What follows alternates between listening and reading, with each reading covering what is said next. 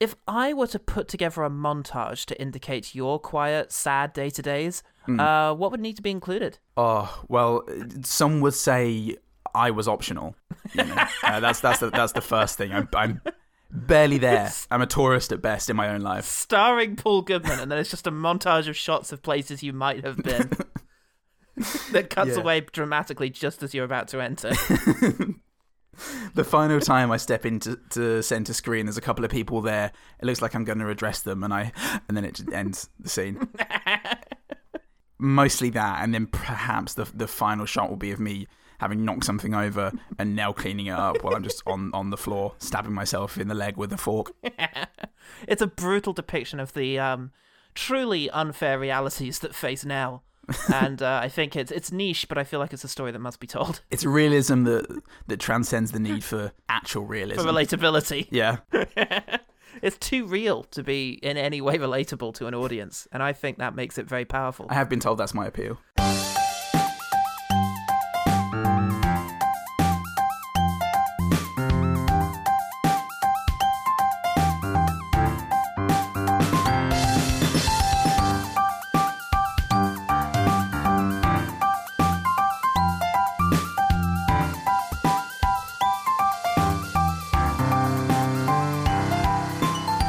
Hello and welcome to One Good Thing, the podcast that is a guy in prison. What's wrong with us? I'm Paul just fine. Hmm. I'm starting to think this is some kind of holiday. Oh, I remember when that character says that. It's Jared Jared Harris. He's when, when he's, Oh, he's, okay. he's waiting for Laura Dern, and then he, and he goes, "I'm starting to think this is Oh, some kind I of see. holiday." You said it in such a jaunty way, it just sounded a lot like a sort of um, Dwayne the Rock Johnson line. It's just kind Up in here, I'm supposed to be on holiday. Ba-ba-da-ba-da-ba. With all these certain women around. Ugh, forget about it. That's how Dwayne the Rock Johnson talks. I've seen his film. he's rebranding. Joe, Joe Pesci's on his way out. Finally, Jesus, the guy, the fucking vice-like grip that guy has had on the box office is finally, finally beginning to wane. Let it go, Joe. Well, you made it through nine more episodes of us being broadly unhappy. Good job! Thanks, mate. Yay! And welcome back to the special decade episode where we are exploring modern classics. Uh, the ultimate rejection of the tiresome, they don't make them like that anymore mantra. Idiots. Idiots! Come on now! Come on! New Dwayne the Rock Johnson line. His catchphrase. I'm rebranding. Hooah! That's great, Dwayne. I googled good actors and then googled the first film that that guy had in his uh, filmography, and now that's what I'm all about. We're watching some of the best films being made today to find the films that seem destined to the halls of reverence down the line. Mm. We're eschewing genre and our personal top 10 lists, and Yes. in this, our second episode, uh, we have decided to head into the mon- mountains of Montana. Oh, is that what it's called? That Mount Mount Mountania. And Joe Montana lives there. he owns it. Yeah. He's he's the whole deal of Montana, and that really is what Kelly Reichardt responded to and thought was needed for her film, because we're heading up to the mountains with certain women. Yeah. Never done this before. Guess we'll just start at the beginning. Hey, Flint.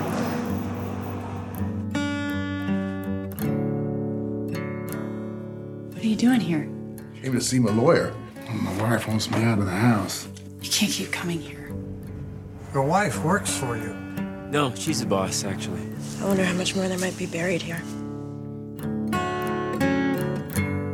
I was so afraid I'd get out of law school and be selling shoes. My mom works in a school cafeteria, my sister in a hospital laundry, so selling shoes is the nicest job a girl from my family's supposed to get. Kelly Reichardt's 2016 film was her sixth, and it's a there's a word I struggle with. Sixth. Sixth. Sixth. I did just okay. I did just spit all over my microphone. So That's all right. It's a We'll it's a avoid- I'm reminder gonna- of who you are. Never forget. I'm gonna avoid doing things a sixth time Mm. at all stages in my life. It's five and out, or just try and hurry through the the one after sixth or one after fifth. Damn it! I said sixth anyway. I tried so hard to get around it, and I said one- it anyway. The one after fifth, which is sixth. Uh, you, you- you- you- It's so long. You know what they Uh-huh. say? One's a company, two's a crowd, t- three's a crowd, four's a crowd, five's a crowd, six. No, No, Don't. Oh, with magpies, one for sorrow, two for joy, three for. I know where this is going. get out now. I'm gonna tell you anyway. It is an adaptation of three short stories. I feel bad when we're talking about good stuff. All of this is great for when we're doing our usual Adam Sandler butt sounds. Um, but this is interrupting me trying to introduce this piece of art. All right, I'll, I'll, I'll allow you to do some serious talk. From If we could just, if you could just leave the jokes aside for the next hour, that would be um very handy for uh, me and the listener. I feel, I can promise, but that will be a worthless promise. and, And- that- the only kind I accept. Sincere bo- promises make me nervous. it is an adaptation of three short stories from Miley Malloy's anthologies, Half in Love and Both Ways is the Only Way I Want It. Hmm. Pretty damn good title for a thing. I'd say so. It It's- makes it sound sassier than the uh, the, s- the stories that have been adapted imply. Yeah, it's a mouthful, but a mouthful of nachos. How do you want it, honey? Well, oh no, yeah, you're the you're the one who says that. Yeah, never mind. Great. Good Anyway, guy. you're my fifth. You're my fifth customer today. Oh, hey, how are you, Uh, sir? Sir, that was odd. Uh, the, f- the film was received by critics like a truck full of sandstone. Brilliant. Who cares where it's from? who, love who it. gives a fuck? Gives a solitary fuck where this has been. I'm going to build muse out of it. Wendy Ide over at The Observer said, Reichardt more than ever feels like a director who is using cinema in a way that is wonderfully at odds with our expectations for the medium. Yeah, I expected something to happen. yeah, I like birds, bad people. and and as bad, birds are like bad people. yeah. They'll hang around ponds when it's when it's hot. have you ever noticed scumbags do that? I have. Uh, have. Public, meanwhile, public, meanwhile, let's just get this over with. Al Burnham on Google said it would be more interesting to sit on a sidewalk, sidewalk, and watch women walk by as on the sidewalk. Uh, it was so minimalistic that it begs the question: Why make the movie at all? My belief is that movies are an entertainment. It clearly lacks that, in my opinion. I like the idea that a minimalist film is just like one step above not being a film. Yeah. don't don't come near him with Philip Glass, mate, because he'll he'll he'll he'll wonder what your game is, and he will eat You you will- for You're entertainment. one step away from just not doing music. just should have done that. But I love that. I- that Paul. Movies are entertainment. They, do you know what they are? And That's, what and all they are. That's that's all, that's all I want to say on the subject, Paul. They are that. Yes. Yes, I am entertained by a film, especially one that stars New York gangster Dwayne the Rock Johnson. yeah. Ah, Kevin, he says. it's a new direction. the famous Joe Pesci line. No. Oh fuck. Oh Christ. The film has 92% on Rotten Tomatoes, Yeah. 82 on Metacritic, and 6.4 on IMDb. Fuck me. Cahiers du Cinema placed it third on their list of best films of 2017 behind Jeanette, The Childhood of Joan of Arc, and Twin Peaks The Return, which still doesn't make any goddamn sense. that list.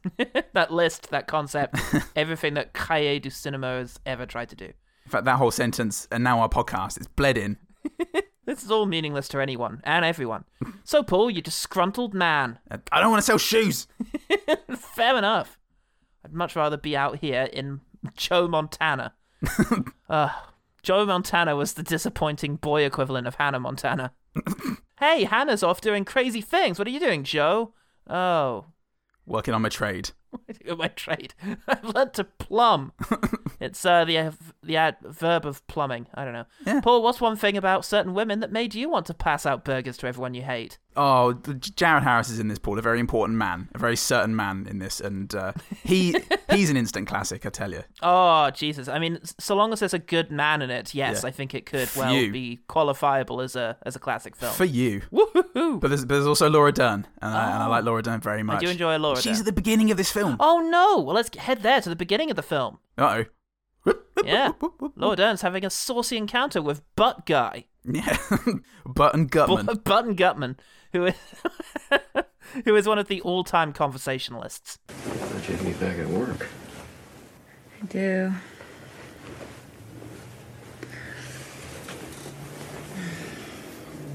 Is this like a peach? I call it taupe. Yeah, he's, he's got all that flair of a man who's come. All the grace and charm of a man who's recently finished. Lucky I'm not sleeping, love. Do you need a taxi somewhere? I don't- Who are you? Your partner Did of you many, just- many years. Did you just fall asleep during that sentence? Uh, they're having a tawdry affair. Uh oh. But she's got to head out and get back to the Jared Harris that she's apparently responsible for. Yeah. Oh no, no one wants that. No, they require a lot of care, your Jared Harrises. Yeah, and he thought it was some kind of holiday, so it's absolute nightmare. Hey. Hi, Laura. Mr. Fuller's here. to see you. 210. I'm starting to think it might be some kind of holiday. He's trying out for Dwayne The Rock Johnson's role, and it's not happening. He's got the eyebrows. He has, yeah. He's got He really tried hard for that role. J- The Rock has the people's eyebrow, and Jared ha- Harris has a person's eyebrow. Um, it's the, the people's eyebrow. Anyway, Laura Dern is a lawyer and uh, his only source of human contact, it seems. yeah, other than his bitch wife, he's had an injury at work, Yeah.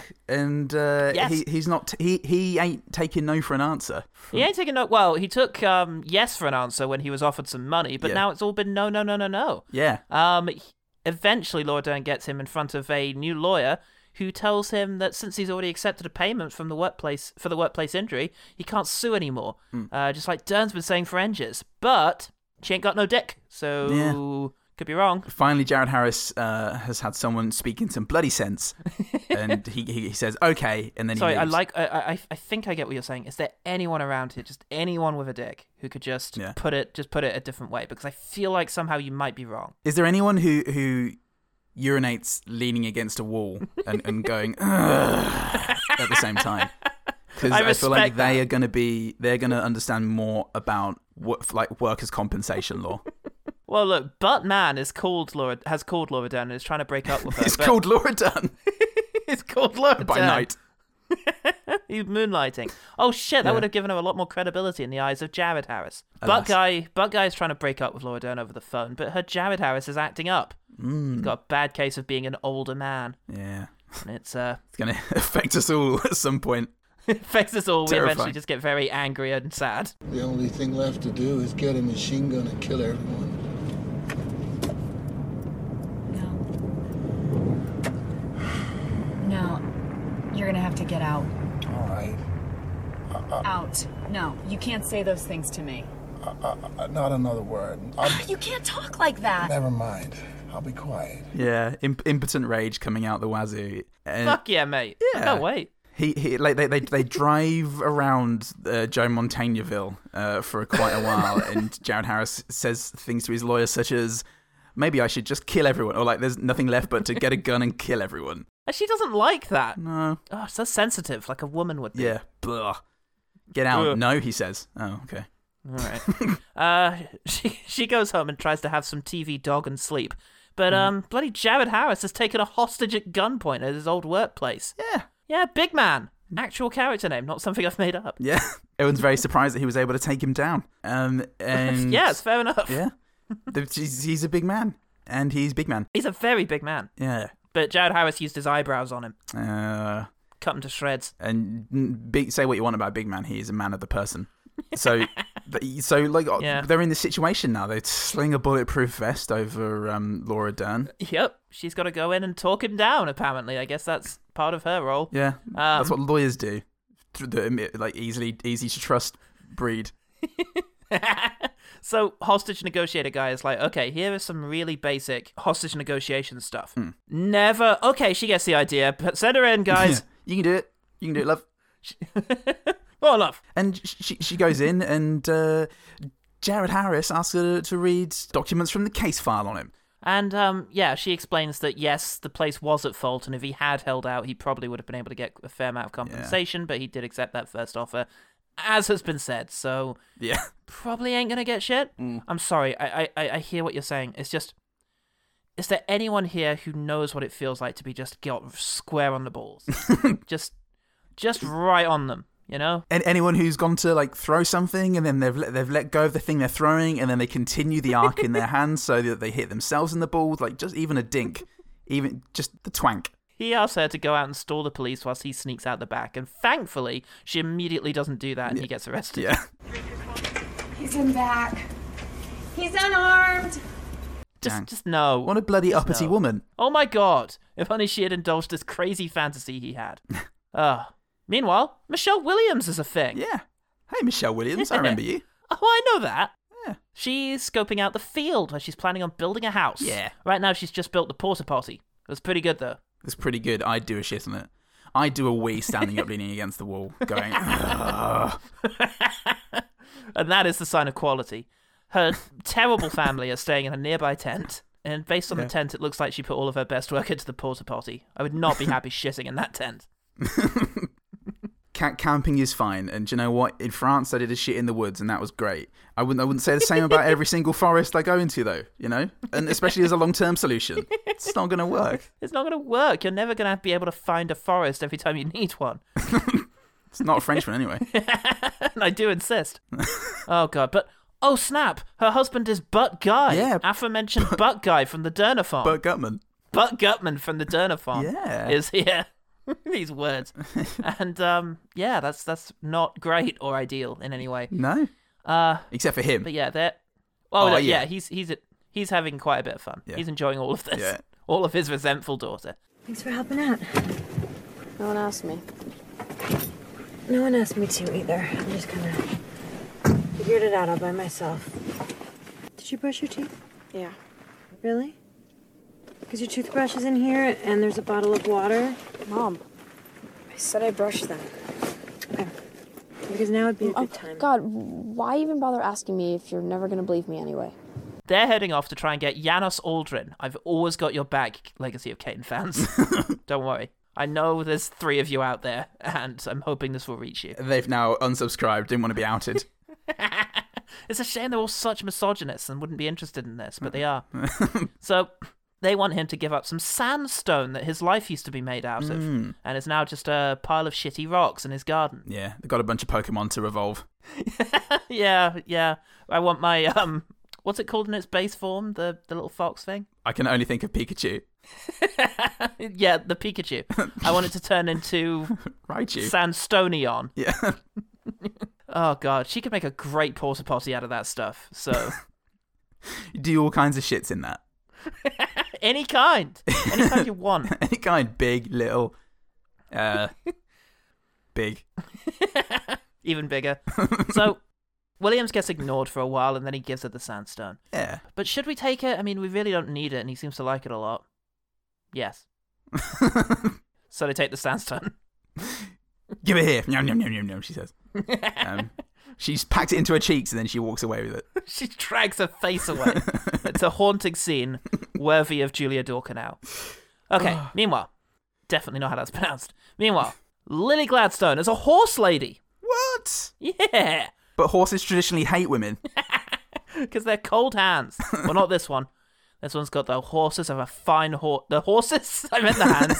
the hands of a fine Horse. horsewoman. They, they they take her in as one of one of their own. because she has the hands of a horse, and she's attending. She's attending. Uh, well, she sees a bunch of cars pulling into a building and decides to just wander in because it's it's Joe Montana. There's nothing. That's America. It's free country. It's a free country. I can fucking come in here, piece of shit. and she fires a gun into the air and takes a seat. Um, and it turns out to be a school law class held by the Kristen Stewart. Yeah. By Christian Stewart. Yeah. Uh, Lily who- Gladstone's kind of into her. She's kind like of into it. everyone, am I right? Yeah. Fuck yeah. Please keep liking my reviews, Kristen Stewart fan base. Did you tell me how you ended up in this class? Just saw people going in. I make a fool of myself. No. It was interesting. I never knew a student had any rights. You're gonna come back When's it next? Thursday. Every Tuesday and Thursday for nine weeks. I'm not signed up or anything. They're not gonna check. Chris, Kristen Stewart's character uh, knows nothing about school law, and she's Yeah. staying one step ahead of the students as she uh, delivers her, her lessons from flashcards. And Love uh, it. Lily Gladstone, who is uh, exuding a rare Brendan Fraser quality. That is Um, a fantastic, it- it- interestingly interesting pull. yeah, I just couldn't get it out of my mind immediately. Um, and it's hypnotic, but I love she, it. uh, she- yeah, she is getting quite smitten, and Yes. uh, they have. They have some, some meals in the diner. They do. Uh, and Kristen Stewart explains that she lives a four hour drive away Yeah, and she has to brave like black ice and Yeah. hairpin turns and um, there's a pit stop halfway down the road which is you know really yeah. Ferrari are just so ineffective. It's just not it's just, it's not what anyone needs. No, exactly. It's the worst lifestyle I've ever heard. It makes me genuinely anxious. and It is horrible. See, I'm a lawyer with a wonderful job, driving all the way to Belfry every 15 minutes until I lose my mind. It's 10 o'clock. I'm not gonna be home until 2 o'clock. And There's roaming cows in the road. Black ice just outside of Edgar. If I get through that, there's a roadblock just outside of Livingston. Then I get to sleep for five hours, take a shower, go to work at 8, do a bunch of crap nobody else wants to do, and learn some more school law tomorrow night. Leave work early the next day, and drive all the way back here. With my eyes twitching. the class is mostly attended by old bad people, also known as teachers. Um, The same with a criminal defendant being entitled to due process before being locked up. A student is entitled to the same before you can expel them. Can a student be expelled and then not let back in? Can a student say anything he wants to me and just get away? and here's why this thing is very important for the well-being of students. Hey, can a student just say anything he wants to me and just get the fuck away with it? Yeah. Also, how hard can I hit the kids? Yeah. Legally. Legally. I said legally, so, you know. Yeah. you can't get me. This is entrapment. Ugh. you got to tell me if you're a cop. I'm, I'm a teacher. That's not great. I I'm- mean, I mean, I'm a, I'm a lawyer. see what I see what I've done here. they go to the diner together. She gets three bites out of the best looking burger meal I've ever seen on film, and Yeah. one bite out of some really good looking ice cream, and then leaves. It's the most heartbreaking part of the film. She's a monster. I cry. And the next day, Lily Gladstone does more horse stuff. You know, all the stuff you've got to do. She drives a tractor around whilst a small dog chases after it. all the horse stuff. Yeah. All all the horse stuff. Whilst the men are busy sleeping against a urinal wall. What's wrong with them? Why are they still there? What are So those tired. noises? So tired. I'm a man in his thirties. So here's more lore about how students are kept safe from exploitation. I want a parking space. That was the Tinker versus Des Moines case. Is there a law that says teachers' pay has to keep up with cost of living increases? I'm not a labor organizer, but you should you should take that to your union. Can teachers get reserved parking spaces for faculty only included in their? Why is my coffee cold by the time I get to class? Tell me, lawyer woman. Where do babies come from? They go to the diner again, and she has a much more reasonable bowl of soup. And um, they have a discussion about childhood injuries. Okay, you're doing okay, Lily Gladstone, but you're gonna need to step up your game. So power move. Next week she brings a fucking horse to class. Fuck yeah, she does. Uh, yeah. They have a saucy horseback ride to the diner, um, where she's stepped up to a toasty. Okay. Saucy move. that clearly demonstrates she's interested. She so she she thinks she's in here, Yeah. and so do we. Yeah, quite reasonably so. Horse, toasty, I think she's in. so, the, unfortunately, the next time it turns out Stuart quit because, of course, she fucking did. It's awful. Yeah. The situation made me want to kill myself. Because she could get any job back at home, and she did that anyway. She, she did that. She did that much easier thing to do. yeah, she, she she was waiting. Uh, she was just waiting to ensnare some sort of uh, lady, person, anyone really. And as soon as she did that, she Oh my thought, God. okay, I can. Horse? I've, I've made my mark. They will remember me for the rest of their lives in a sort of in, in, in a horrible heartbreak sort of way. Yeah. my work is done. I like to just move nymph-like through their lives. Uh, I tell you what, though, her replacement starts what sounds to be a very good lecture. Yeah. Apparently, Miss Travis found the drive from Livingston too arduous, so I'll take over the class for the rest of the term. I practice law here in town, and as some of you know, and the rest of you, you would find out soon enough, I am recently divorced. I want to hear the rest of that. It, it also starts with okay. Well, we all know Kristen Stewart is a bitch, so uh, I'm divorced. I guess that that trip was just a bit too much for her. I really miss my wife a lot, though. Help me, someone. Why does my school not fucking let me park on the kids? I don't know, Duncan. Jesus, Duncan. so she drives from the cold mountain town where she lives to the cold mountain town where Stuart lives. Yeah. and she drives around all night looking for her. Uh, uh oh, she's going a bit Jared Harris. It's, um, she briefly bumps into Dern though. Crossover. Whoa. Whoa. There's Thanos in the background. Ding ding ding ding. She Yeah. does eventually find Stuart, and she may have wanted to spend a bit more time planning what she was going to say. Yeah. Because you you have the hump now to get over of um, I clearly drove all night and wandered all over town to find you. Yeah. You know that hump. It's not weird. It's a tricky one to. It's not weird. It's just different. and at that stage, I suggest we leave the plot synopsis. Uh, Sure. we do. The movie does check in with all three women again to cap Hmm. off their stories. So watch the movie. Yeah. Each one has a crazy twist. Which one was an alien the whole time? One of Yeah, them was. I don't know. Fi- Find out. Watch it. It'll surprise you when you find out that it was Michelle Williams. oh. Uh oh. I get it now. That was it. Uh, yeah, Paul. What did you think of certain women? If you know what I mean. Oh, I'll tell you what I think about certain women on the Patreon, Paul, but but we'll we'll save that vendetta for another time.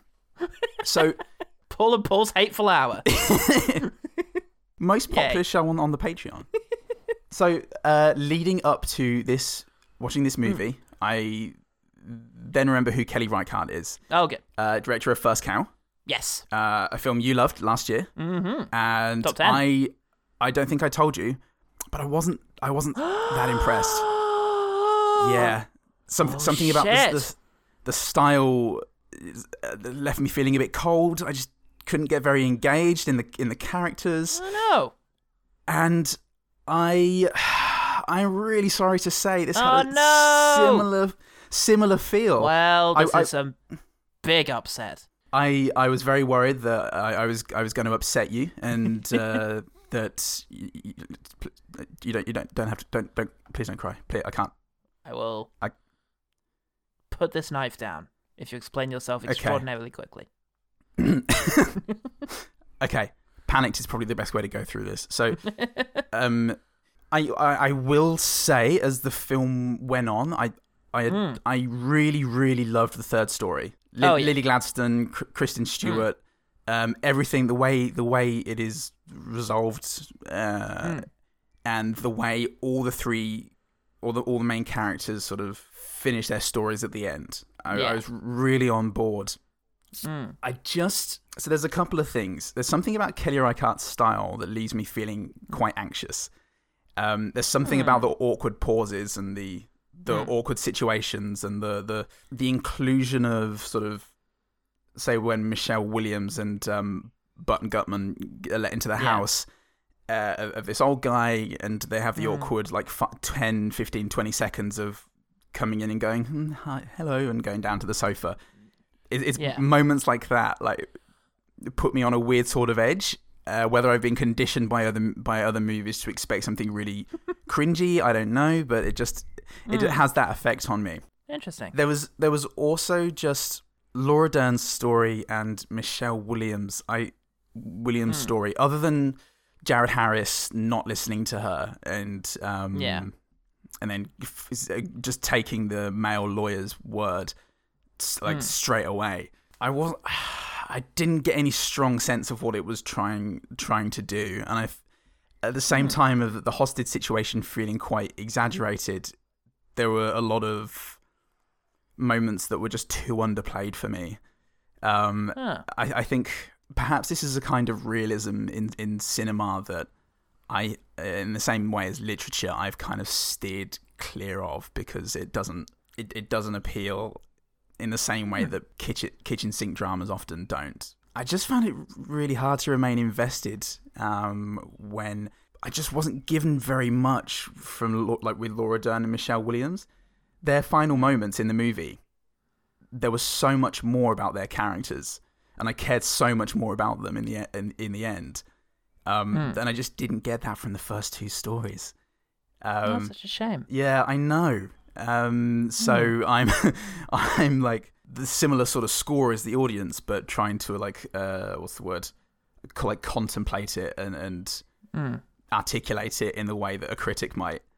Because the other, the only other critic of note that I saw that didn't really like this was Rex Reed writing for the Observer, but he was so like, just so abrasive about it. Uh, I just thought I needed to try and not do that because it's not very helpful. Right. Um, Sure. But then, yeah, the third story it creates so much like I, so much mystery about Kristen Stewart's character coming in and out. And there's this one type. Paul, oh, I thought you were going to get it from your seat. Paul's gone. He's gone for a walk. Um, I'm just trying to get something I can take notes with. Oh right, okay. But yeah, the the, the third piece. I love Lily Gladstone. Um, Kristen Stewart's character keeps you know she comes into class and she's at one point she's more ups- like clearly upset about something, and I'm really curious and I and I just care and I and I want this to to work. Uh, it, also, I felt had landscape as a character way more than the the other the other two. Whereas as a character in its own right, the night is vicious and unfriendly, and the open country is just only barely controlled by human hands. And these are just two people trying to get through it. Yeah, I oh, if I'd have t- if I'd have uh, told you about my feelings for First Cow beforehand, would you have still recommended this? I'm not sure. Potentially not. Um, I think so because I I really love this. Um, so yes, I saw First Cow and really loved First Cow, and that led me to see a bunch more of her films. Yeah, I saw Meat's Cut Off and Wendy and Hmm. Mm. Lucy and this, and yeah, I thought this was um, I I don't know. I just really loved this. Yeah. in a way that really spoke to me. I, I love the pacing of it. I love a slow movie. It draws me in. Mm. It makes me invest in the world. And I found that this movie portrayed a very interesting world. And I, I really liked the way in which it explored sort of modern anxieties. And Mm. specifically, I felt that all three of them, you mentioned you weren't sure what you were supposed to be getting out of the first one, but I felt that all of them were drawing on the impossibility of effective communication Okay. between these characters. All of them were trying to establish some kind of real relationship with someone, with something, or were resisting it. You know, Yeah, there okay. was the possibility there for Dern to have a meaningful connection with um, Jared's ca- uh, Jared Harris's character. Yeah. But you know, for what uh, for whatever reason, she was resistant to do so. She didn't feel that it ought to be her place, and that she, you know, she had her own kind of life that was Yeah. apart from that, which was dysfunctional, as demonstrated by her, you know, poor relationship with you know Gert Butman Yeah. or whatever it was. But nevertheless was her own, and yet she felt like she was being pressured into this kind of disastrous carer relationship with Hmm. Yeah, her right. client. Yeah, as for the first two acts being cold, for me it's all about just the tiny the tiny kind of ways in which Laura Dern and Michelle Williams express Hmm. themselves. Um, in many ways in an environment that has discouraged them from doing so. Yeah, Um, okay. With Laura Dern, every time there's just a little bit of aggression, pu- uh, you know, put her way, a little put Mm. down, a little way in which she is undermined. You totally see her clock that, acknowledge it, and then decide to Mm. move on. Yeah. And it's a really pained and very contained kind of performance that she Yeah. gives.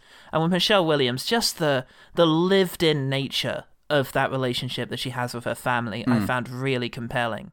The way that she, you know, has this, you know, this this husband who's a scumbag who is Yeah. just trying to quietly get on with his life, but also is has one foot out of the door, kind of. Yeah. You know, trying to, or at the very least, maybe not even that. He's just finding gratification in simple places, in a, Mm. you know, in an affair that he's having in town. And, you know, the daughter just wants to live her own life and doesn't really Yeah. want to be, she's at that stage now, she doesn't really be, want to be part of this family. Yeah. And you can see how that's sort of impacting on Williams, who, although has achieved a certain amount of success and is running her own business, is still just completely undermined in every single scene that she's in and Yeah. completely sort of Yeah. disregarded. And yet is taking a quiet pride in the work that she is able to do, as demonstrated by the final sequence with her. So I really love that. I love. Um, yeah, I, I love the fact that it's underplayed. It just feels more realistic, and it didn't Mm. feel kitchen sink because with kitchen sink, there's the implication of melodrama, of artificial stakes, Yeah. and you know, a realism that is driven by, I don't know, kind of like tabloid style, you know, this Yes. is how the underclass live kind of thing.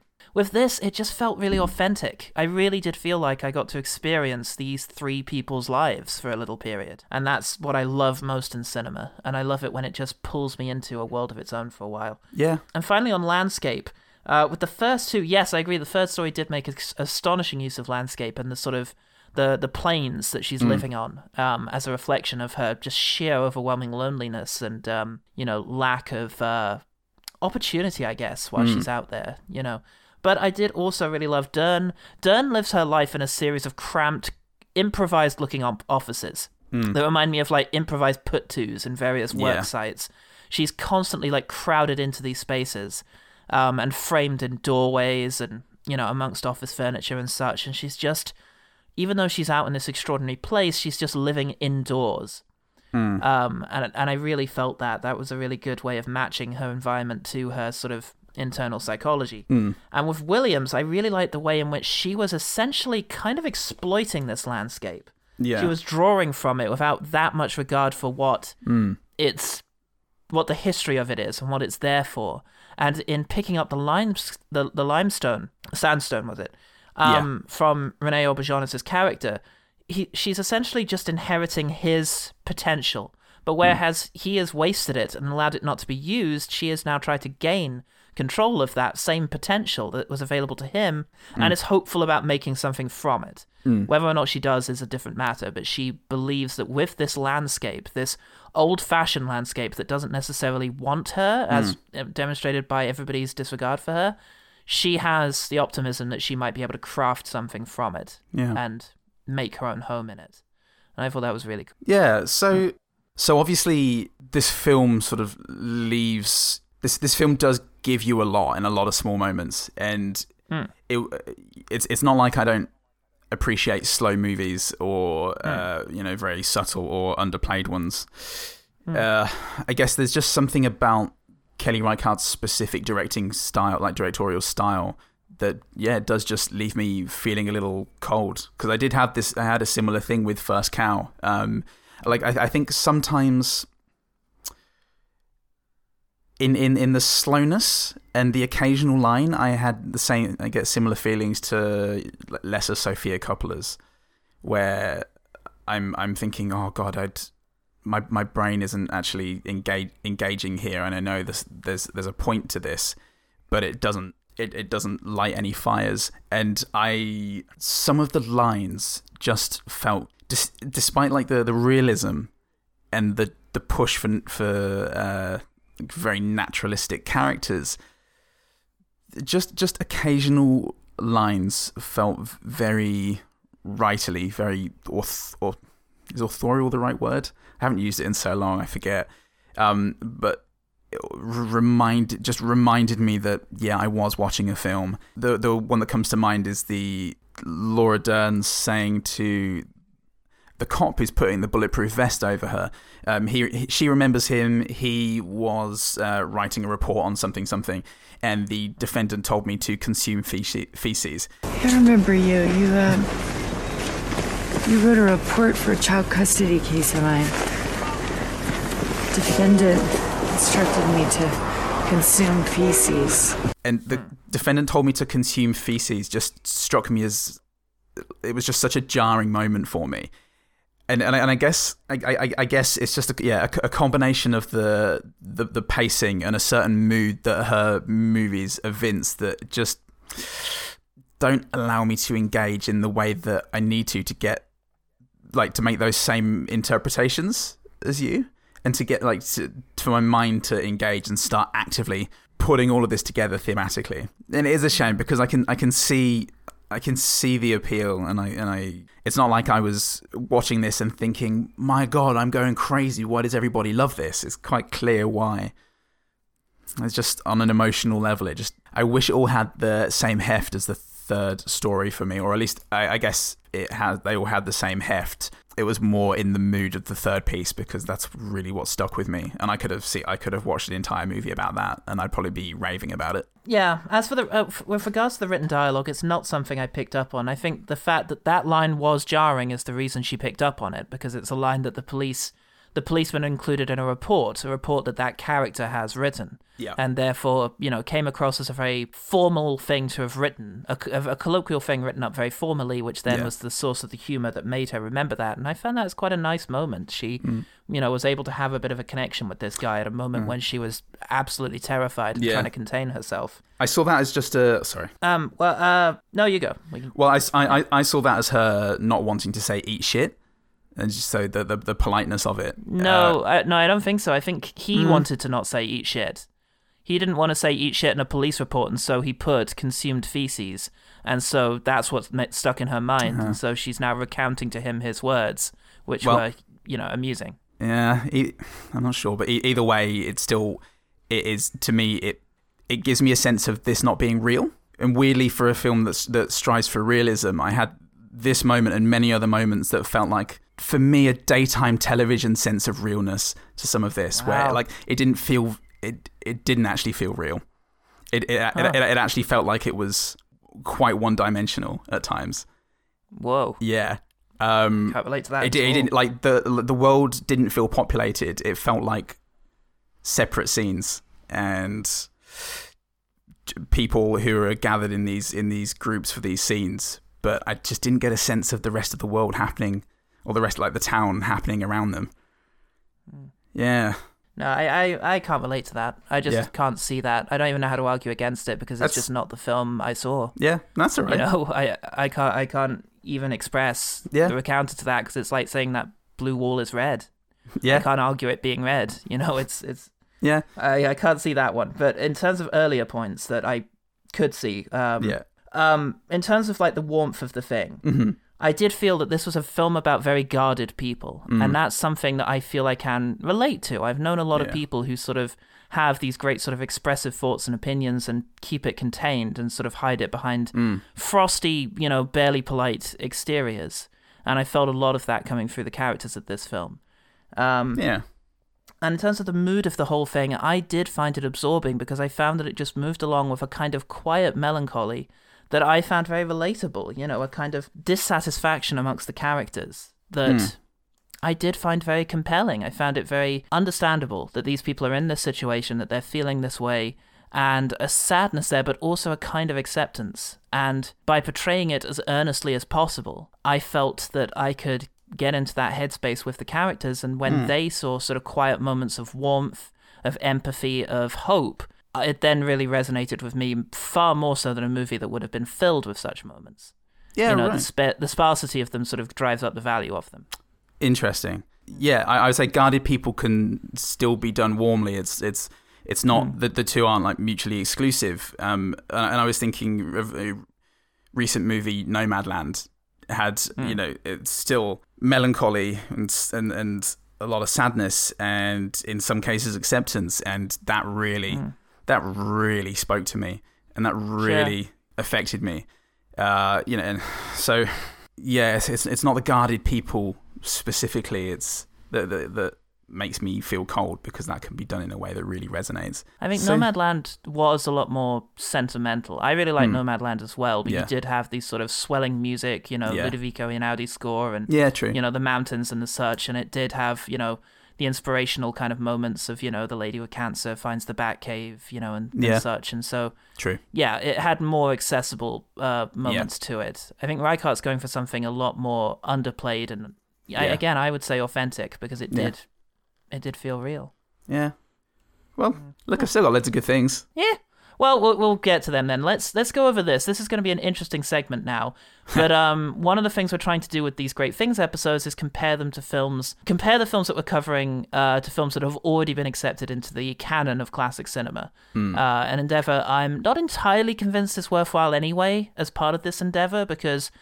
You know, surely a part of a classic film is its originality. So it's a Yeah. little counterintuitive to establish that something is great by comparing it to something that is already great. Yeah, it's an in- it's an interesting like counterpoint, and uh, Yeah, it's good to have a Hmm. benchmark. Yeah, it's good for me to be made aware of more uh, more, more movies. Absolutely. So, or uh, j- going on with like similarities, I- I'd say when we looked at Tokyo Story and Still Walking, there Yes. were there were there was way more uh, Yes. comparatively speaking between the two movies. Yes. So, in terms of what to pick, I wanted a 20th century female directed drama film that captured the day to day life and struggles of modern women Yeah. that preferably would have the same kind of recognition as Tokyo Story. Mm. Because that is important. You know, there were other things we could have picked instead of Tokyo Story to compare to, Cor- to Koreeda. Mm. But I, we want to be considering these films in the context of the titans of cinema, films that have been widely viewed by, you know, cineasts at the very least Mm. and accepted as great. Yeah. You know, not more hidden gems, otherwise it's Yeah. just another argument on top of this one. Yeah. I considered getting us to cover Jean Diorman, Vantois, Quai de Commerce, 1080 Bruxelles. Okay. Uh, but it's three hours long. Okay. So that wasn't going to work. We were I busy also boys thought this of- week. We were busy boys this week. I also thought about Jane Campion's early stuff. That Ah, might yeah. be more applicable to certain women. Hmm. Although the piano and first cow would be a very good pairing. Mm. Uh, but in terms of big female directors of the 20th century, I'm not sure any name is quite so momentous as Vada. Hmm. Mm. And in any case, I couldn't resist the opportunity to get you to watch some French New Wave, so we have Cleo 5 to 7. Yeah. There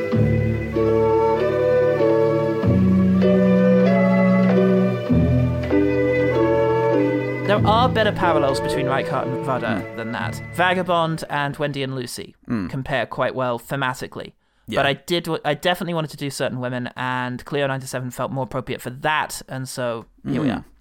So yeah, what did you make of Cleo five to seven? Well, weirdly, I would draw. Speaking of Coppola, I would draw parallels with that and Lost in Translation a little as well. Mm. Um, Okay. if, if if only because of you know female director like center in part at least on the female character and the intimacy there. Uh, if not necessary, like a lot of everything else that Lost in Translation gets Mm. across, and, s- and similarly, Cleo five to seven. But uh, yeah, it w- what struck me was the uh, singular directorial style, uh, the the wit of the dialogue, the Mm. the sense of Frenchness, which I am susceptible to. It's it's it's that's appe- that's appealing in its own right. I would say. Yeah. Um, I think so. But I thought it was very, very dry and ironic and cutting. Uh, this this sort of idea of the like two facedness of, of of people um, with their Yeah. in, inner thoughts and then acting on something different and the sort of laissez faire approach to life that Yeah. uh, the French, at least in in fiction and in a sort of like popular, uh, like common thought, have. Yeah. It all created quite a lovely mood. Um, Yeah. it was at odds from a modern perspective of just how easily they could laugh off like the attention of horrible men.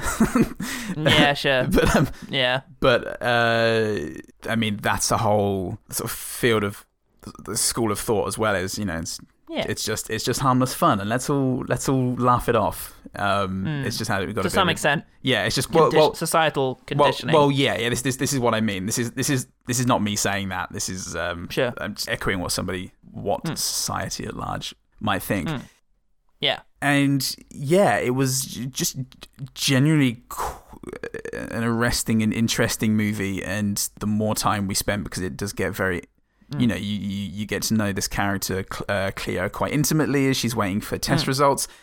And um, actually, the speaking of silences, Mm. uh, the silences in this were were also discomforting. It reminded me a bit of the the finale to The Graduate, where Yeah. they're you know they're they're they're on the bus on the way. Uh, Yeah. It's like an anti-graduate. there, although yeah, there were there were a few moments where she's driving with her friend, the one who's posing uh, the the sculpture class. Um, they Oh, have a yeah, that- conversation and they're all Yeah. getting on really well, and it ends with her saying to Cleo, "Oh, you're so spoiled," and as kind of a joke.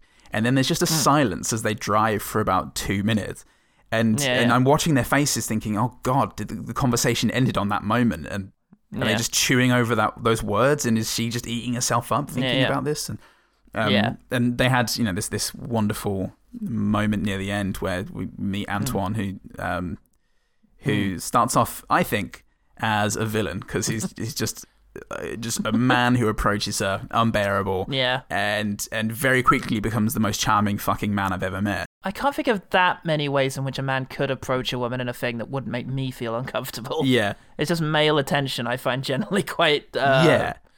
yeah, awkward. And he, lean, so- he leans right in and he gets up close He and he's does. like, oh, there's no one else here. And you think, oh, fuck me. Yeah. Just leave her alone. but then they Yeah. manage to, they find some sort of like spark between them. And it, and it was really, be- I Yeah. Mm-hmm. found it really believable. But then they're on the bus and they have a, a minute of silence or so where they're just riding it. And this, Yeah. and, I, and again, I'm panicking watching their faces for, for Mm. someone to have a change of heart or, Yeah. yeah, it, it did really interesting things playing with my expectations Yeah. there. Um, Absolutely. mm. I think the two movies are very different in terms of setting, pacing, atmosphere, and style. Yeah. But they are both movies about the ways in which society treats women and how they end up internalizing that. Cleo, it's all about her being commodified by those sort of magi- uh, musicians in her life and, you know, as an artist, and also objectified by a society that only really values her in terms of her worth as a singer and her beauty Mm. whilst in certain women is it's just about women being ignored, kind of physically and practically ignored, even within the frame. Uh, Cleo gets ignored, Mm. but it's kind of an active ignoring, like shut up and be the thing I want you to be. Yeah. Whereas there's an indifference in the cer- in certain women that the women face, um, and it seems less fulfilling because this isn't a society that wants you to just be a glamorous clothes horse. It wants you to just kind of not exist or be Yeah. a mother. Yeah. Uh, but no one really gives a shit about what she is or you know Yeah. what she wants and you know michelle williams owns a business but is never portrayed as receiving any respect and just ends up handing out burgers in the end Mm. um, and also cleo and the certain women are lonely cleo's surrounded by people she's got this maid who's really attentive and, Yeah. and yet still thinks kind of shitty things about her Yeah. we're led to see and still kind of undermines her Yeah. as you know being silly or not you know really with it and she has a lover who's barely there and although cleo is concerned principally with mortality Mm. um, whilst it's connection, human connection, that bothers the three certain women. Hmm. Um, none of them can really, none of them can connect to uh, people around them, and Cleo struggles to as well Hmm. until she meets Antoine. Um, is it Antoine? Oh, Anton. I, I, Anton, yeah. Um, Yeah. I'd like to think that if any one of the certain women received that possible cancer diagnosis that drives Yeah. Cleo, because that's what the movie's about. It's about a Yeah. a, high, a kind of high society woman, a, a singer who is possibly going to receive a, a cancer diagnosis in two hours. Yeah. and it's about what she does in almost in real time Yeah. in the build up to that diagnosis being delivered. Yeah. I'd like to think if any of the certain women were in the same situation, they might react the same way and realize the same things about their lives, but they don't because these are women without revelation. Mm. You know, they're just quietly and sadly living their lives. Yeah. And I like the way that Reichardt and uh, Varda both craft their environments to suit the story they're telling. Yeah. Uh, v- uh, Varda, she keeps putting mirrors Mm. in um, the position of Cleo so that she can sort of see them and uh, admire herself in them. Yeah. You know, because she's internalized the belief. She has that line in there. You know, so long as I'm beauty, uh, beautiful, I'm more alive than anyone else. Yeah. You know, a great way of thinking because I'm special, death doesn't affect me the same way Yeah. and so she's constantly looking in mirrors and such and adjusting herself Yeah. and you know basically assessing her worth based on how attractive she is Mm. and then a mirror breaks halfway through the movie Yeah. her friend gets it out of her purse and then that's the last mirror we see and so that kind of represents her breaking away from and it's important that it happens while she's having that conversation you Yeah, mentioned right. with her friend Mm. you know who's presenting her with a much more attractive portrayal of how she might live her life without regard to what other people think of her Yeah. because they have that interaction where she's modeling nude the friend and Mm. she's like what how can you stand it can't you you know aren't you worried about people finding imperfections and Yeah. she's just like well my body isn't me Yeah. you know Yeah. it's just yeah which is really quite great Revelation to her. yeah absolutely and Reichardt meanwhile is framing everybody in door frames sectioning them off Yeah. cutting them off from the landscape and sort of putting them in little boxes Mm. so yeah Va- Vada's camera is adventurous it's exciting it Yeah. cuts weirdly and it positions itself in odd places and moves around and you know, does that sort of thing. Whereas Reichardt's, I found, is more emphasized in compassion. Mm. You know, okay. but right, I always found that Reichardt's style was bold too, in the but in a different way. Because it takes bravery to show as many sequences of Lily Gladstone just tending to her beautiful horses all on her own and just letting them play out. yeah. You know, in some ways, it's a big bravery to risk being seen as boring. Oh, for sure. Um, Yeah. Yeah, and, and Va- uh, Vadar is at least uh, Vadar is at least in this stage of her career adventurous, Mm. whilst Reichardt I found is masterly and very controlled. Mm. Um, and it might be worth pointing out that um, Vadar was uh, 20 years younger than Reichardt when she made this, Ah, right. Okay. um, which I think might have an impact on the styles there. So I think the comparison is flattering both ways. Mm. Um, it helped me to see the boldness of Reichardt's work because the lack of explanatory dialogue and internal monologue, both of Mm. which we get quite a bit in um, Clear Five to Seven, uh, is and it's illuminating. It's not contrived or expositional. It's you know fascinating to see into these characters, but the absence in certain women for me is beguiling. You know, Hmm. and both told stories of sadness and yearning. Yeah. Um, told in very s- particular and specific styles, but both articulating a similar thing. I think. Yeah, I think so. Yeah. You make a good point. Re Ooh. re parallels. Reparallels, re-justifying this endeavor. I also thought about Daughters of the Dust, but I thought Daughters of the Dust, although landscape elite Yeah. similar. Uh, there's too much happening in Daughters of the Dust. It's about journey and such. So I, I, I thought you were going to say too you much know. happiness in Daughters of the Dust, and we can't. There's also happiness, yeah, as well. So Jesus, no. I don't know.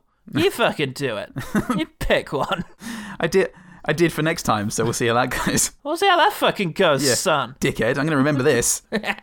Oh shit. All right, let's get to quick firing. Cool. Quick fire. All right, this is a brilliant sort of feminist text. So I'm going to talk about the men I liked. Yep. Let me just group them together. Jared Harris is fucking heartbreaking. Yeah. Just devastating throughout. Man, you wouldn't believe how, how good male feels. I just didn't know what to say. That's the thing, is you don't have to say anything special. you could talk about anything. talk about the weather. Talk about your day. Just so you put it in an envelope and put it in the mail. Big man is the best. Yeah. Love that guy, the security guard. Yeah. So, uh, does that make him a prince? Sort of. If 14 people die, I'll be king. Wow. How likely is that? Not very. Yeah. Love that guy. Yeah. And Butt Guy, uh, Gut Buttman, is great at looking clueless and put upon. He's Yeah. just got a great sort of, huh?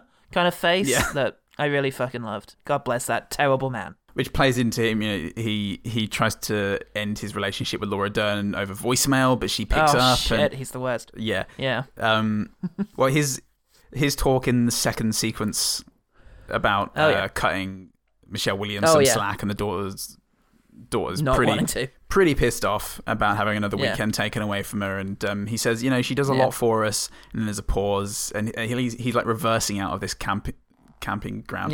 Because she works really hard. She does a lot for us.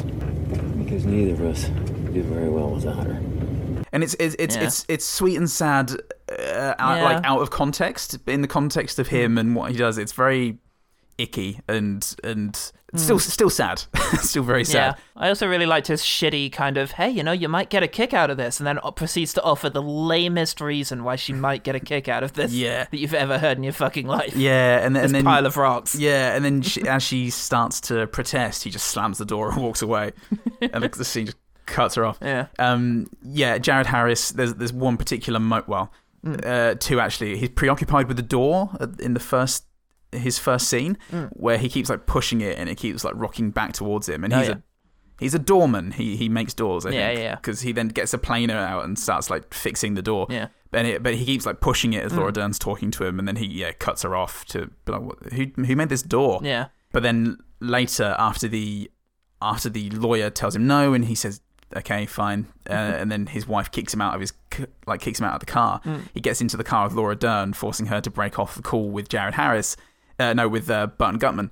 and he just sits there, and he's got this. He's just impotent rage. Yeah. In this car, and he's just he's furious, and his eyes Yeah. are red and watering, but there's nothing he can do, and he he, he just just such a great performance in yeah, that moment. It really was. Um, I'm going to save my things pertaining to the three titular women until the end. Uh, but to counter out Okay. the men, let me do my Kristen, my Kristen Stewart moments now. I love her Okay. whole attitude in the film. It's very, Yeah. it's kind of typical of her sort of indie movie presence and really the big movies as well. But yeah, I really enjoyed her sort of energy throughout the thing, uh, which includes her coming in and writing her names on the board, her name on the board at the front of the class on her Mm. first day, just in the tiniest, least imposing letters you've ever seen in your fucking life. just really tiny letters puts her names on Yeah. name on this board. And I loved the classroom sequences too. I loved her just being resoundly ignored by these self-interested professionals that she finds herself Yeah. overwhelmed by.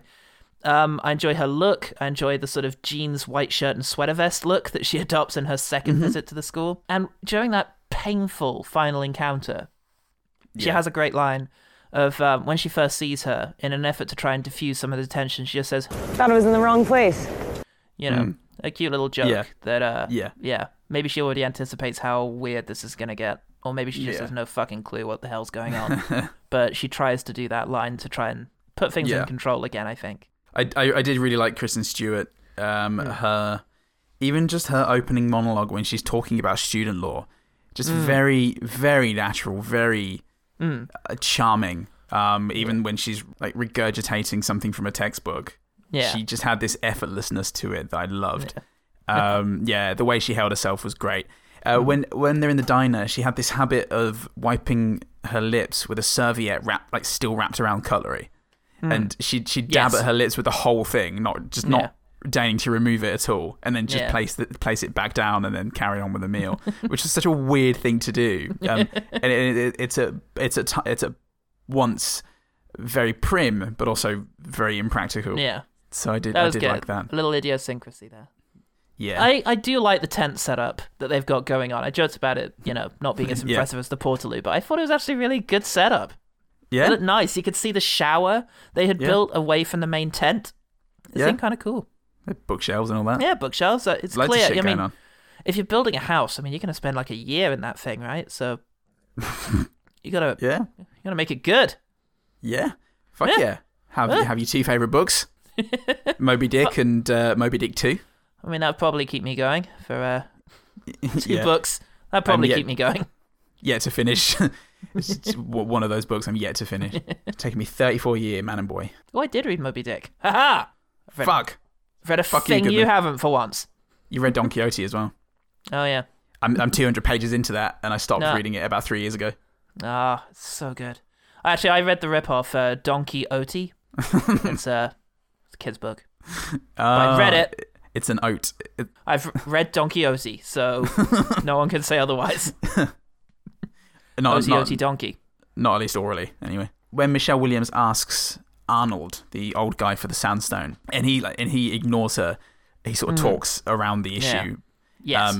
but they, like, but he asks a couple of questions. I can't remember what they are, but it's about like things pertaining to the family or whatever. And Yeah, yeah. and and then he comes back around to saying, "Ah, "I suppose I can give you the sandstone." And it kind Yeah. of felt like it was necessary conversation for him to like to think things through.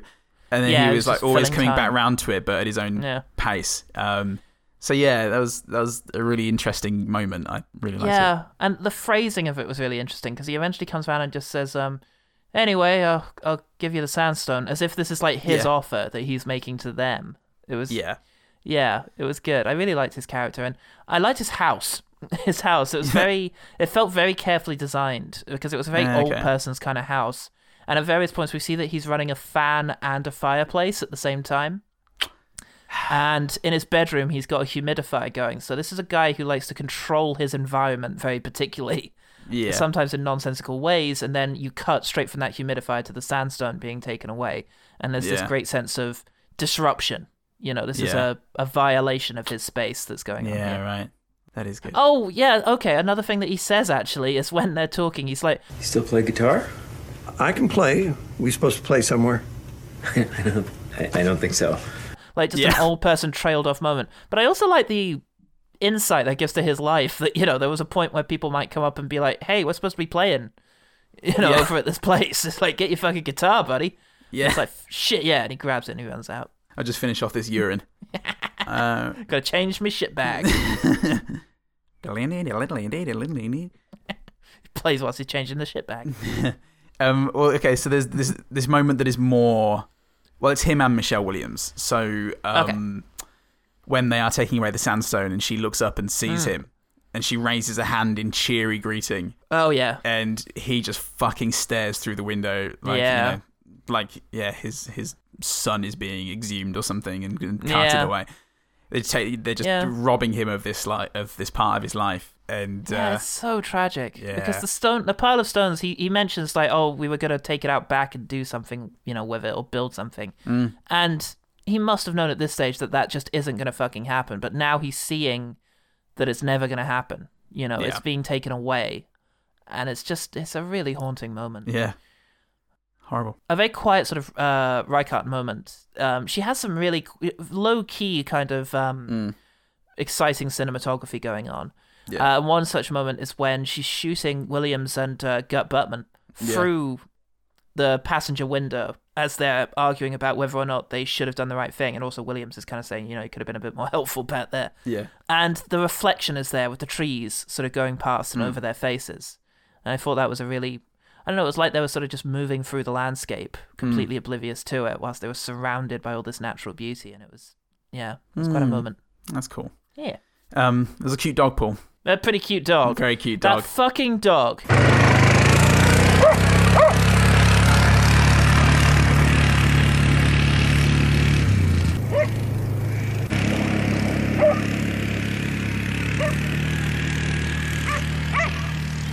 Every single time it shows up, it's a tiny rubbish dog. it's got tiny little stumpy legs. Yeah, look like a corgi or a shiba or something, but yeah, out in and the he's plains. chasing after the track, the Yeah. tractor yelping. Track the tractor. He can be heard in in long shots of the entire farm. You can still hear him like yelping as Yeah. he chases after the tractor. yeah, he was he was great, or she was Ah, great. Yeah, it's a love great that. dog. Love that. and dog. there's a little a little moment where the dog is like, it does a tiny little rubbish pounce on something. Yeah. It just sees something and tries to pounce like a cat, but because of its shitty little legs, it just jumps like, I don't know, half a centimeter into the air and then Yeah. lands on whatever it was. It's pretty great. Someone just tossed a sausage. Oh, speaking of which, uh, tell you what, that's a fucking great looking burger meal. oh my god. Yes, it's Paul Salt's Burger Corner. It's Paul Sol's Burger Corner. I will always comment on a burger when it has presented itself. That looked great. Big, chunky brown chips, and The bread looked really good. the bread was so weird. It wasn't like a sesame bun, it was like some sort of artisanal kind of home bread thing. Yeah. And it had a big thing of salad on the side with big, massive tomato slices. And Yeah. she bit into that prick, and it looked like th- th- such a thick patty of beef. It was Yeah. ridiculous. So, yeah, everything about that was the best. She made the food look more delicious by the way she was eating it as yeah, a bit right into the corner of it. It's- It was good food acting. I was then disappointed because you rarely see people eat in film because it's a continuity nightmare, and also because Yeah. of the number of takes you have to do. She probably did have Yeah. to bite into that fuck. Actually, with Reichardt, maybe not. Maybe they nailed it in a few takes, but still, Yeah. it was great. It was very refreshing seeing seeing uh, Kristen Stewart just fucking take a bite out of a burger. well. Yeah. It When was. the ice cream got served to her when she was only three bites into this burger, I think I literally did say, "What the fuck." What's wrong with you? No, she cut it in half with a knife too, and I do that with my burgers. Ah, nice. Now you've got two burgers. Shit. I fucking never thought of it like that. and then everyone's going to be walking past and be like, look at this Johnny Two Burgers over there. People with their one burgers just been like, oh, why? so sad now. Why, God? You prick. Um, One so the burger ranch giving in the, prick. s- Yes, the ranch. the ranch in the snow was beautiful, just Yeah. utterly gorgeous. yeah. And I loved being there. Yes, yeah, I loved it too. I loved seeing her work. There's a scene where she's like nailing a fence up, and you just see the wood like get closer Mm. together, and it's so satisfying. There's there's Mm. contentment to be found out there. She's just incredibly lonely. You know, it doesn't Hmm. like Nomadland. It doesn't condemn the lifestyles these women are living. It's just impossibility of actual meaningful connection there that isolates them. There- yeah, and there is also a moment where she pushes open a barn door to reveal the epic landscape, and it's a proper, you know, searchers moment Mm. of just the the contained inside versus the extreme outside. Yeah. What did the painters used to call that? The sublime, you know, sense No, of yeah, yeah, yeah. man versus nature. It was sublime. It was I'll tell you that. sublime. And so were these tits, my next good thing. it was on the tiny dog. They were they were a stonker pair of knockers, Paul. Fuck yeah. I really like the night scenes of The Quiet Town Mhm. when they're just sort Ah, of, yeah. you know, wh- oh, when um, Lily Glaston's driving around The Quiet Town at night and there was a sense of like what a small, small mountain town is like at night. Hmm. I really enjoyed that. There's a very sad pause near the end where a character waits just a minute to see if another character is going to do something. Yeah. And it's just fucking heartbreaking because nothing happens Yeah. and it's just the worst. Um, and finally, the composition of the final shot. You know, the dull morning light that's coming in through the window, the electronic light bulbs. There's something Hmm. about an electronic light bulb that's on first thing in the morning, just when the sun's coming up, that has a very rich kind of feel to it. Hmm. Um, and these these long row of stalls and a window at the back that shows the mountain, you know, in the Hmm. distance. And uh, yeah, that was a really b- beautiful moment. Oh, great. Okay, let's talk about these whims. Yeah. These yeah, wins. start with Dern. Okay. Derny, Derny, Dern. Uh, I love the way Laura Dern, her embarrassed way of saying goodbye to the lawyer, the other lawyer, the male lawyer. Uh, Oh, yeah. Eight months of telling him that I was okay. you know, she's Yeah. she's obviously frustrated, but trying to Yeah. like save face in front of this lawyer, and he, he gives her a, and s- trying a to stay sad look. out of earshot of the Yeah. ang- angry ch- Harris. So yeah, it's, Yeah. there's a lot going on in that little that little moment. Yeah. A line of hers I quite liked when she was talking to uh, Buck Gutman Yeah. on the pho- um on the phone. It's just like, okay, well, what were you going to tell to my voicemail? Yeah. which I quite liked as a as a as a line. Yeah. and her delivery. It's like, okay, young young boy, come on, let's navigate our way through life. I, I mean, I love the final sequence with her and Jared Harris. Oh yeah, that was gorgeous. Uh, I think it was just sad but very human. yeah, she did the full the full emotional journey for me. Um, Yeah. exhibited Bit of quite humour, a bit of- yeah, quite a range of emotion, and um, Yeah. just just remained very human. That was It great. was. Um, I do love her pulling over in the car and insisting that he get out. It was Mm. very relatable. The way he's just shittily mumbling things, he's angry and he Yeah. doesn't know what to do with it, so he's making extreme comments. Yeah. And, you know, her shutting him down felt like what I would do in that situation. Yeah, of just uh, no, you can't say that. Don't say something like that again, or you're getting out of the car. Yeah. you know, just trying to take control of the situation. Um, I loved her on the dog of her uh, on the dog on the dog of her snoring sofa um, at her feet was uh, Yeah. was really good. She, she went into the ranch and she rode the dog. And I love that, and I, I love that she did that. Yeah. Um, it's very relatable for me. um, when she says to the guy strapping a fucking bulletproof vest to her, "Is this an insane thing to be doing?" Hey, is this an insane thing to be doing? Yeah, that's a fair enough question. Yeah. What is this? Um, when reading the letters to what's his name, um, Jared Harris, Mm, she takes a moment to apologize for the quality of her dictated letter. Mhm, yeah. Which is, you know, I, I really liked. I really liked the little character thing. I think she was apologizing if it came across a bit harsh, uh, Oh, what she was yeah. saying. Um, and finally, just the rubbishness of her grassing him up. She goes along with it for like a second because what he wants her to do is pretend Yeah. he's got her at gunpoint. Uh, and she kind of does. She like leans out as if there was someone behind her, and then she's just like, he's trying to get out the back. He hasn't got a gun. Just, you know, Yeah. it's it was just really lovely because it's like, yeah, this is reality. This isn't a fucking Die Hard movie. Yeah. he's out back. Yeah. just go get him before he hurts himself. Before he hurts anyone, no, himself. Definitely himself. Um, okay, Michelle Williams. My favorite moment with Michelle Williams actually was when Hmm. they've just left the house of Arnold, but they're all standing on the like veranda. Um, Mm. And Arnold starts talking about bird sounds like, and bird Yeah. song and the greetings. Look, quail. Oh, yeah. I hear them all the time.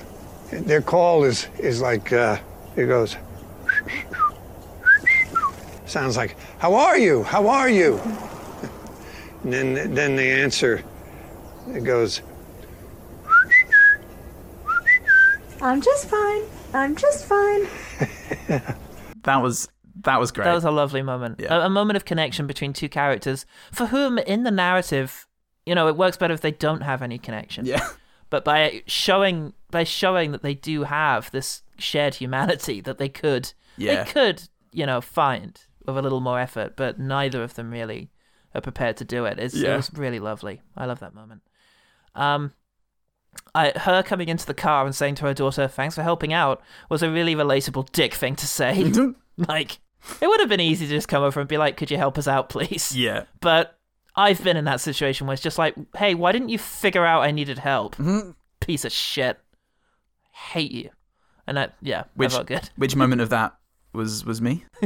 oh, any anything I've said to you. Oh, okay. Um, it's fair. Uh, Michelle, I like Michelle Williams comes into the. It's the moment you described as like being super awkward, and it was. Yeah. But one of my f- there was a, hu- a semi humorous bit in there where she comes in and sees a jigsaw Mm. is being completed on the table and goes ah, and then seemingly c- doesn't have anything else to say about the jigsaw. Yeah. And so things just move on. And I like the idea that she saw a jigsaw, knew what it was, and was like ah, and then realized she didn't have anything to say about that. Anyway. Anyway, anyway. So, uh, and finally, the last shot of Williams, I really liked. Yeah. it's yeah, a demonstration that she has now inherited the potential to make something, and hopefully, Yes. unlike Renee Jo- Auberjonis, she might just do it. Yes. Yes, I did. I, I, I appreciate that as well. Last, lastly, and not leastly, Hmm. we have Lily Gladstone, newcomer. Mm. Mm. Yes, liked her Yeah. very much. The sort of Very smit- much. smitten way she'd look on at uh, Kristen Aw. Stewart was heartbreaking. Um, spec- Oh, yeah. When they're talking in the diner and um, Kristen Stewart says, "Oh, you're gonna, are you gonna come again?" Because she's basically she hadn't signed Yeah. up to this. She just showed up to No, see she what just was fucking going wandered on. in. Yeah, America free. And uh, and Kristen Stewart said, "Oh, y- yeah, are you coming next week?" And with like, wide-eyed fear, Lily Gladstone goes, "Well, I'm not signed up or anything." Yeah. like oh no I, i've been i've been rumbled and i'm i'm suddenly I, I i don't deal well with like Yeah. with mid-level bureaucracy Like, I, i'm i'm just a simple farm girl yeah. it was great what that Yeah. evoked Yeah, absolutely. Um, she had a very sad smile, I found as well, which I found very heartbreaking. And I like her when she's being all confident once she's brought the horse to take Stuart to the diner. yeah. Can I give you a ride to the diner? Um, Not in the truck. Just, um, just wait here.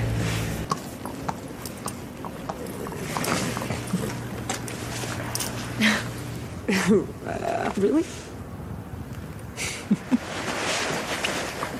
Uh, I mean, it's it's it's been a while. It's been a while. Don't think about it. Kristen Stewart's reaction of it was like kind of amused and kind of well, isn't this awkward? A horse. Yes. was- Uh, but Oh, there it was was heartbreaking. something. There was a moment there though when they're riding back to the din- to the diner. No, from Yeah. the diner back to her car. There is a moment where she like, I don't know. She gets into it, and I yeah, and that again is just those little moments. yeah. Did the OG team get in touch? Let me have a look now. Let me have a look now. Let me have a look now. Paul from Blightbusters says, "Oh, certain women, certainly. Yep, I've definitely seen that. I tell you what, the poster totally hits the nail on the head. These, there are certainly those women featured in the film. Okay, I haven't seen it, but I'm sure it wasn't obvious. Wait, what? Yeah, I know. He hadn't seen it. Had us fooled. But he said he saw it. He s- he said he saw it, and, and How did he know so much about the poster? Oh, thus the rug is pulled from under our feet. It was my favorite rug. I don't know where I am. On a rug? Oh, you're in you're in you're in Paul Hawkins' hands, mate. You're in Rugtown now, boy. Population r- rug and you two. Shit. You too. Oh well, at least I have free music randomly put on my. Uh... Was that you too? It was, yeah, yeah, it was. It was yeah. you too. Fuck Free yeah. music I did a fisted music into your reference. life. Yay! Made a music Yay. reference. it's time to end the episode. So yeah, no one, but we didn't have anybody from the OGT Aw. with for still walking either. Uh, oh yeah, we need better OG team. we we love you all. We really do love you all. We love that you're the people who will get in touch for Congo, but not for certain women. It's something I actually genuinely respect about every one of you and hate about myself. So I'd I'd say so. yeah, I mean, we we all hate that about what, what was it about hating you? I forgot. something like that. But we do. We we all we all we all do. But look, So- it's, a fif- it's a 50% recommendation from the pools. And if you know my film tastes and you enjoyed um, Hard to Be a God, then you'll know, and the Suspiria remake, then you'll know that certain women is certainly something to women. to women too. Okay, thank you, OGT. Yeah. Thanks, OGT. Okay, how can people find out more about our usual endeavors? Ah, well, we are here every week, just taking it to the big man, not the security Yeah, guard rise that up Jared and- Harris uh, incapacitated this week. Yeah. But we would if we could, if he'd just get in touch and let us know what he's doing on a daily basis, his likes, dislikes, fears. Yeah. Um, any, anything really, we need we need to know. We want to make that man a king. That's right. We are going to kill fourteen people uh, to, to get him on the throne. And Fuck yeah. and I don't care who it is. Okay, me. Did he you, send for Jared Harris? Forget about it. Uh, but he didn't. He forgot about Jared Harris. Nah. You send for Jared Harris, and he says you should check out OGT Pod at Fuck OGT yeah. Pod at Twitter and Facebook, and send them an email at gmail at ogtpod at uh, gmail.com. They're men, so you can trust their opinion on things. But what if they have a different opinion? Well, then they're not proper men, and you should insult their sexuality and their um, sexual identity. If they've had different opinions and one of them isn't now dead, then betas, beta cucks, mate. Uh, every one of them. And and you can get more of those beta cucks by subscribing to our Patreon for one dollar a week minimum, bare minimum, uh, where we deliver the bare minimum every week. That is also- absolutely not true. We are fucking gods over there. You thought this was like weirdly low energy and not really going anywhere? Well, check out Patreon. It's the fucking tits. It's fucking great. We do. We we, we work really hard on it. We release stuff Hmm. We do. every week. Uh, This this coming week is sneak peek preview on Court and Raw, uh, Texas Chainsaw 3D. Uh, Mhm. We're now getting on to the final, uh, as at time of speaking, uh, most current release of the Texas Chainsaw franchise. Uh, and Oh, we'll get yeah. that out before uh, the cut down versions for our Halloween special.